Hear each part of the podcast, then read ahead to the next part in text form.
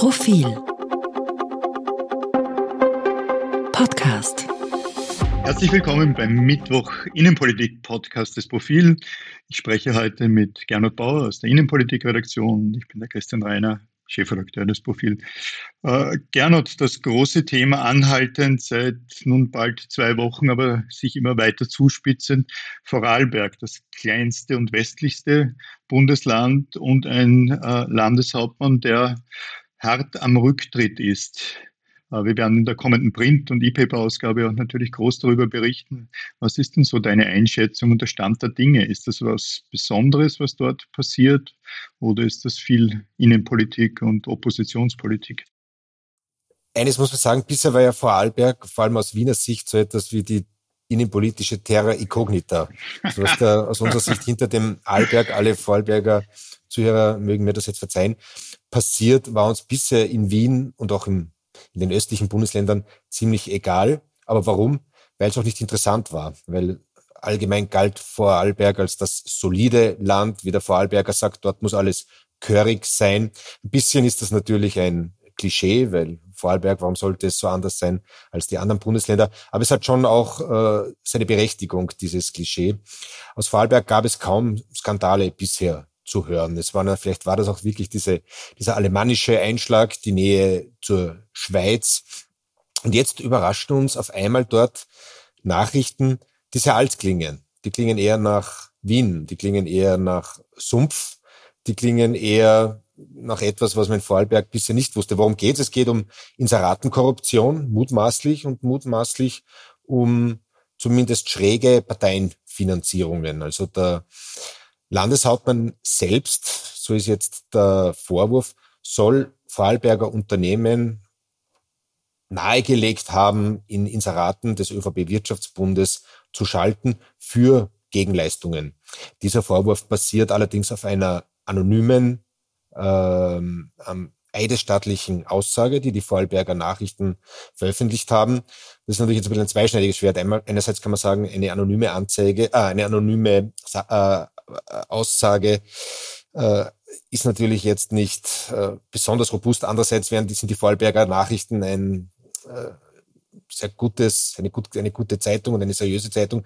Also wenn das ein reiner Fake wäre, würden die das sicher nicht äh, mhm. veröffentlichen. Also der Landeshauptmann steht tatsächlich jetzt erstmals unter Druck. Und es gab sogar, gibt zum ersten Mal auch seit langem, seit über 20 Jahren, so etwas wie einen Misstrauensantrag im Vorarlberger Landtag. Mhm, mhm. Der erste Misstrauensantrag gegen einen Landeshauptmann ever in, in Vorarlberg, soweit ich das jetzt gehört und gelesen habe. Aber es stimmt natürlich, die meisten von uns kennen Vorarlberg entweder gar nicht oder vom Skifahren. Allerdings Skifahren, das geht dann gerade noch bis Zürs und Lech und nicht hinunter in die, in die Ebene am Bodensee nach Bregenz, Dornbirn, Feldkirch, Bludenz und so weiter. Uh, umgekehrt, ich habe es öfters erlebt, also uh, die, die, die Wichtigkeit dieses, dieses äh, Bundeslandes hat sich schon immer daran auch gezeigt, dass Sebastian Kurz gerne nach Vorarlberg gefahren ist, dort die Industrie, zum Beispiel die, die, die, die Familie Rauch und einige andere auch äh, hofiert hat und die Wichtigkeit dieses Landes für sich gesehen hat, auch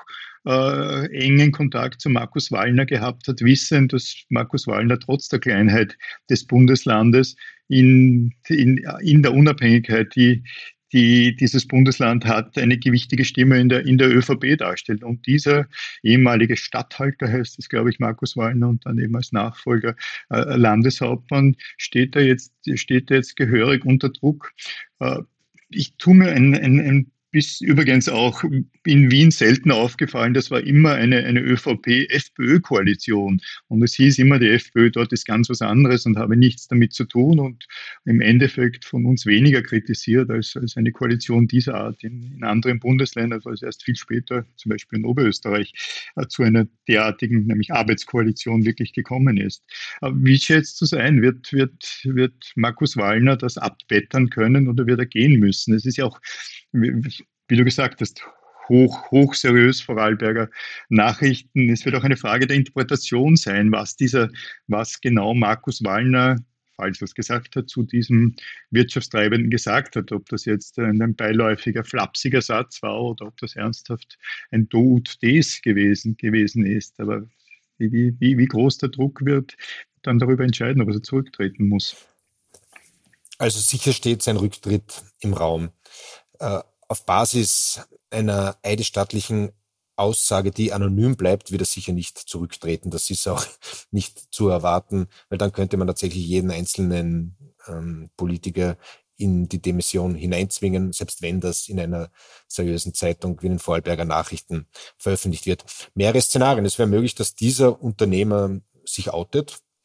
Dann hängt es davon ab, hat er auch Zeugen dafür? Ist dann vielleicht ein Prokurist daneben gestanden oder ein mhm. Sekretär, eine Sekretärin, die das bezeugen kann? Und dann natürlich, was du gesagt hast, war das vielleicht eine einmalige Bemerkung so am Rande irgendwo oder steht da System dahinter? Äh, wohinter sicher System steht, ist diese Inseratenkeilerei durch eine Publikation des Wirtschaftsbundes in den vergangenen 10, 20 Jahren. Also dieses System ist wirklich seltsam, dass Unternehmen gedrängt wurden, in einer Zeitschrift des ÖVP Wirtschaftsbundes zu schalten. Also das sind also Praktiken, die kennt man zwar, aber dass die in Vorarlberg auch so vorkommen, ist etwas erschreckend. Äh, wir sind auch gerade dabei, im Profil und auch andere Medien natürlich uns das anzuschauen, wie das in anderen Bundesländern der Hatten Fall das auch schon in der vorliegenden Ausgabe des Profils. Man muss dazu vielleicht am Rande erwähnen, also einerseits geht es dabei natürlich um verdeckte Parteienfinanzierung in einem Land, das ohnehin schon die oder mit die höchste Parteienfinanzierung aller westlichen Demokratien hat und äh, unstrittig ist, dass dabei Steuer hinterzogen wurde, ob das jetzt vorsätzlich oder unwissentlich war, weil die Mehrwertsteuer nicht abgeführt wurde. All das betrifft jetzt indirekt den Landeshauptmann und betrifft die ÖVP. Aber äh, dann hatte sich das eben weiterentwickelt bis zu dem Punkt, wo, wo Markus Wallner plötzlich im Zentrum des Interesses stand, der, glaube ich, nicht zeitgerecht erkannt hat, wie eng es für ihn selber werden würde. Genau, das ist der Fall. Also kommen noch weitere Fälle, kommen vielleicht andere Unternehmer, die das bestätigen, dann wird es sicher zurücktreten müssen. Eine große Rolle spielen natürlich die Medien. Also würde in den Vorarlberger Nachrichten die Schlagzeile erscheinen, äh, lieber Markus Wallner, lieber Landeshauptmann, das es war's. ist vorbei, du, ja. musst, du musst gehen. Mhm. Dann ist er sicher äh, rücktrittsreif. In der Partei hört man noch nichts. Also die ÖVP Vorarlberg ist da geschlossen mit Ausnahme kleinerer Gemeinden, wo schon der eine oder andere Bürgermeister meint, na, das geht nicht, das entspricht nicht unserer Geisteshaltung, aber noch hält das. Man muss auf eines verweisen, Markus Wallner war eigentlich der erste Landeshauptmann, der äh, Sebastian Kurz den Rücktritt nicht nahe legte, aber schon meinte, dass die Optik für Sebastian Kurz schlecht ist und dass nicht unmittelbar eine strafrechtliche äh, relevante Handlung vorliegen muss oder auch nur eine verwerfliche Handlung, sondern dass allein schon die Optik aus ÖVP-Sicht äh, schädlich sein kann. Würde man jetzt diese Maßstäbe, die er seinerzeit an Sebastian Kurz anlegte, wiederum jetzt auf ihn anlegen, dann könnte man schon sagen, dass er zurücktreten müsste oder relativ nah dem Rücktritt ist, weil genau das war auch immer sein politisches Kapital. Mhm. Mhm. Die zweite Frage ist natürlich ja. jetzt, wie weit betrifft das alles die Bundespartei? Also noch versucht natürlich Karl Nehammer das Ganze als lokale, äh, als lokale Erscheinung abzutun. Er hat sich auch heute ähm, Don, äh, Mittwoch in einem Interview mit den Oberösterreichischen Nachrichten klar hinter Markus Wallner gestellt und gemeint, solange da nichts da ist, gibt es überhaupt keinen Grund, dass der Landeshauptmann zurücktritt. Aber natürlich schaut man da mit Argusaugen auf äh, die Geschehnisse in Vorarlberg. Wir wissen, es läuft derzeit ein Untersuchungsausschuss im Parlament in Wien, der offiziell den Namen trägt ÖVP Korruptionsuntersuchungsausschuss.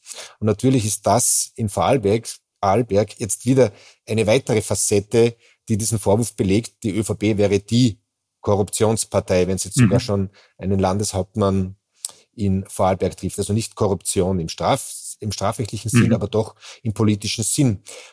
Äh, es ist abzusehen, dass die Causa in Vorarlberg, diese Parteienfinanzierung, auch Untersuchungsgegenstand des U-Ausschusses in Wien werden wird, was einerseits natürlich eine große politische Bühne wieder bietet der Opposition, um, äh, um ein Thema, auch ein lokales Thema, regionales Thema aufzubereiten.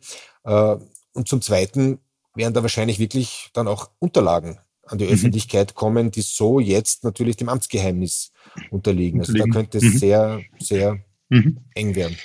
Ich fand es auch bemerkenswert, dass äh, Markus Wallner rund um den Rücktritt, ich glaube, das Wirtschaftsbund Obmann unter anderem so getan hat, als betreffe ihn das nicht. Äh, Markus Wallner ist auch ÖVP-Obmann und nicht nur Landeshauptmann in Vorarlberg und der Wirtschaftsbund ist eine Teilorganisation. Aber so zu tun, als wäre, als gäbe es dann nicht auch eine Verantwortung des Parteichefs und des Landeshauptmanns, hat mich dann doch et, et, etwas verblüfft.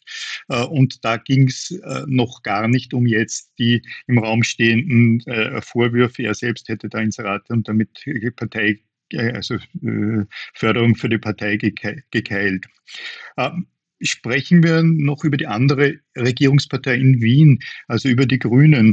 Äh, bemerkenswert, dass Parteichef Werner Kogler genötigt war zu sagen, er sei nicht amtsmüde auf eigentlich nur eine, eine Meldung in einer dubiosen, darf man sagen, ja, dubiosen Boulevardzeitung.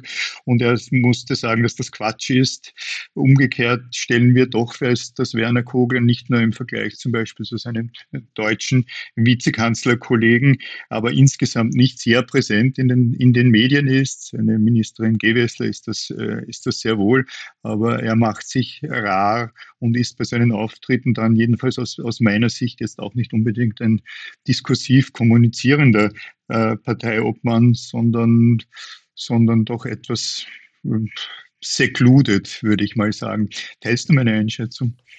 Ja, natürlich nimmt man äh, Werner Kogler kaum wahr für einen Vizekanzler und vor allem jetzt im Vergleich natürlich zum, zu Robert Habeck in Deutschland, der jeden zweiten Tag ein Video von sich äh, ins Netz stellt, der natürlich jetzt als Wirtschaftsminister mit dem drohenden Gasembargo und der Ukraine, dem Krieg in der Ukraine besonders gefordert ist und Themen hat.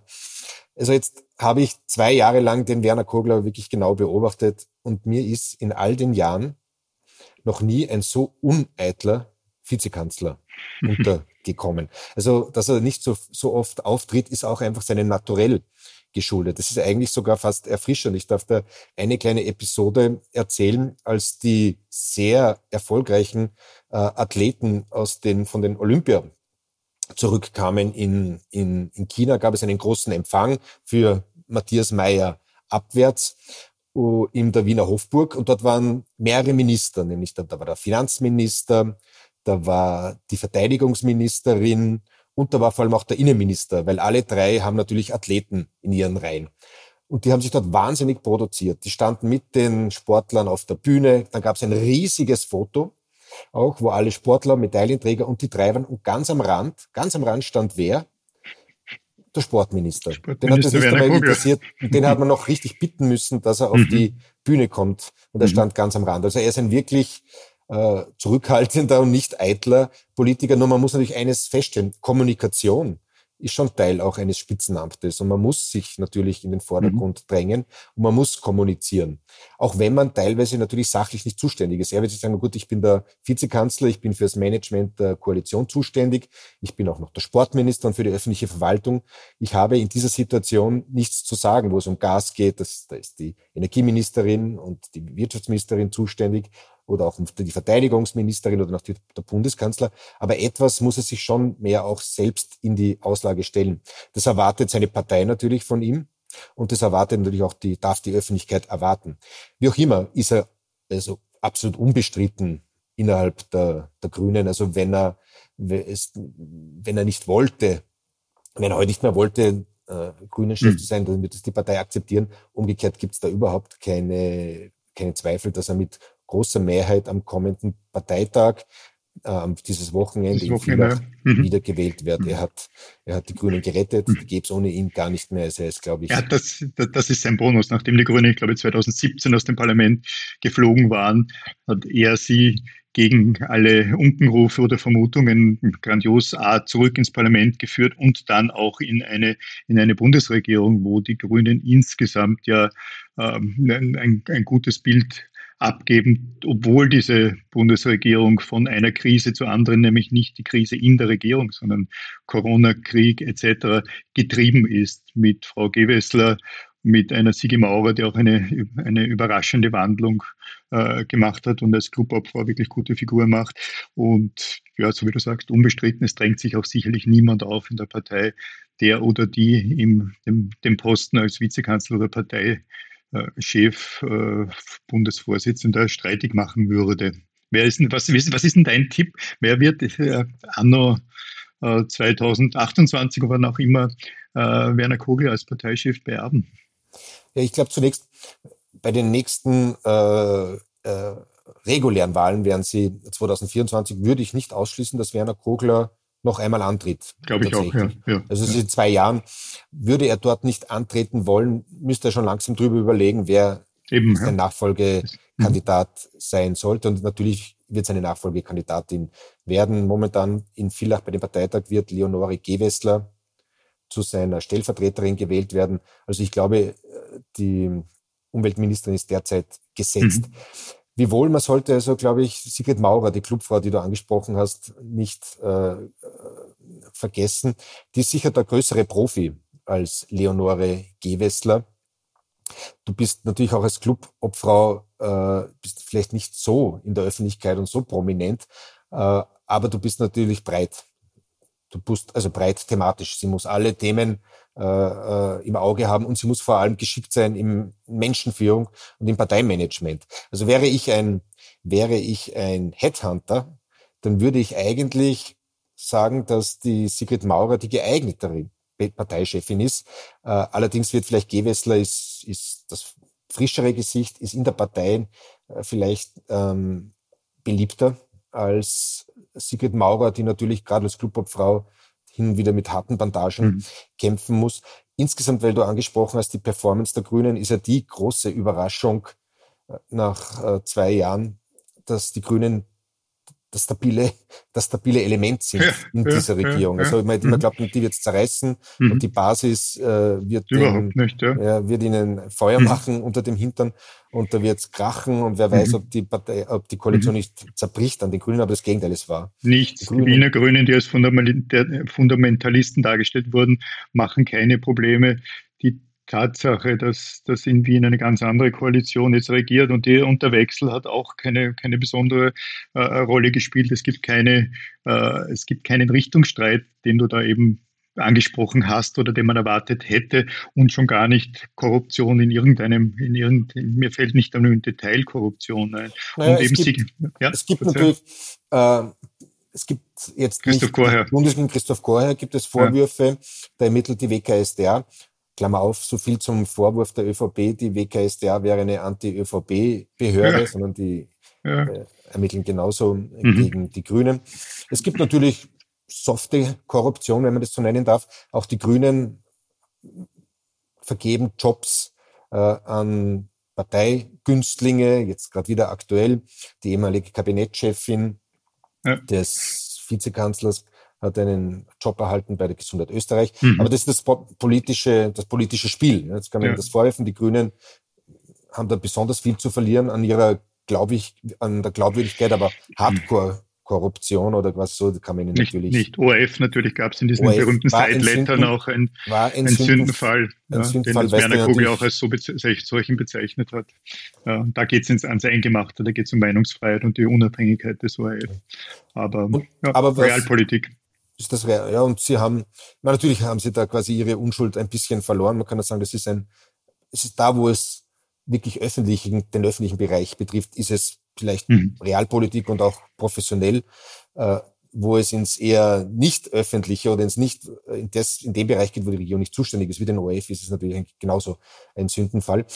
Werner Kogel ist ja auch gelungen, bisher und Sigrid Maurer der, die Menschenrechtsfraktion, wenn ich das so nennen darf, im Griff zu haben, weil natürlich ist, für die ist das eine Zumutung teilweise, die Politik der Volkspartei, der jeweiligen Innenminister, mhm. was die, die Abschiebung von Familien betrifft. Also da ist die Schmerzgrenze der Grünen natürlich schnell mhm. erreicht, aber da gelang es der Parteispitze bisher auch alles zu kalmieren mit auch. dem Hinweis auf das Klima und dass da die auch leichter geworden mit Karl Nehammer statt Sebastian Kurz. Jetzt ist es eher Alexander Schallenberg, der da, da der gerade in der Migrations- oder Ausländerfrage das Problem darstellen, darstellen könnte. Mein Tipp, weil ich die Frage ja aufgeworfen habe, ich glaube, dass Sigi Maurer früher oder später Vizekanzlerin und Parteiobfrau sein wird, ob direkt oder, oder, oder, oder etwas später, ich weiß es nicht. Ich halte sie für das, das große politische Talent ist falsch, weil sie ja eine, eine mächtige Person in der österreichischen Innenpolitik ist, aber für die eine der, der, der spannendsten politischen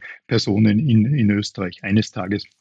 Gewessler hat jetzt auch sehr schwierig, muss man sagen. Also sie hat die Gaskrise, die uns jederzeit ja. treffen kann.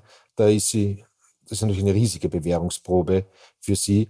Der Tunnel, der Lobautunnel, der mhm. ist jetzt vor allem für unsere Vorarlberger Zuhörer. Das Thema vorher, das wird sie nicht so berühren wie der, wie der Albergtunnel äh, vielleicht. Aber momentan hat Gewessler, man kann sich auch als Minister sehr leicht beschädigen. Also zwei Jahre sind noch lang, also das, das Andererseits hat auch Gewessel gezeigt, dass er auch wirklich ein großes politisches Talent ist. Also Absolut, ja. die war natürlich, die war Geschäftsführerin einer NGO. Global 2000, ja. Ja, und ist dann über Nacht in ein mhm. Ministeramt gekommen und hat das und hochprofessionell politisch das Handwerk sehr, wirklich, wirklich. Sehr professionell. Mhm. mhm. Auch da hätte ich eine persönliche Erfahrung vielleicht zu machen. Geht sich noch der, aus abschließend? Ja. Noch, nach, der Ange, nach der Angelebung dieser Bundesregierung bin ich zurück von, von, vom Bundeskanzleramt, von, von der Hofburg in unsere Redaktion und am Schwedenplatz damals sah ich auf einmal die neue Umweltministerin stehen, die jetzt gerade eine halbe Stunde vorher angelobt wurde. Und die war auf dem Weg in ihr neues Amt. Und dort haben natürlich Kameras und alles gewartet. Und jetzt hat sie sich dort 500 Meter entfernt noch einmal schminken lassen. Das Rad, mit dem sie dorthin fuhr, haben sie noch einmal poliert. Also die ganze Inszenierung, ja, das ist natürlich Professionalismus. Ne? Auch wenn mhm. du mit dem Rad vorfährst, mhm. soll das Rad sauber sein, du sollst schauen, wie du kommst und du solltest natürlich dann auch ja, mhm. entsprechend adjustiert sein. Ne? Und das ist mhm. Teil der Professionalität. Absolut. Ja. Lieber Gernot, lieber Gernot Bauer, vielen Dank fürs gemeinsame Gespräch. Liebe Zuhörerinnen, liebe Zuhörer, danke, dass Sie uns einmal mehr Ihre Zeit geschenkt haben. Heute einige Minuten mehr. Äh, in der kommenden Print- und E-Paper-Ausgabe widmen wir uns äh, in der Titelgeschichte wahrscheinlich, kann sich immer noch ändern, einem Thema, das wir jetzt nicht verraten werden, aber es eine gewisse Grün- und Jung-Affinität hat. Wir wollen Sie ein wenig neugierig machen. Danke nochmals für Ihre Zeit und bis zum nächsten Mal. Auf Wiederhören.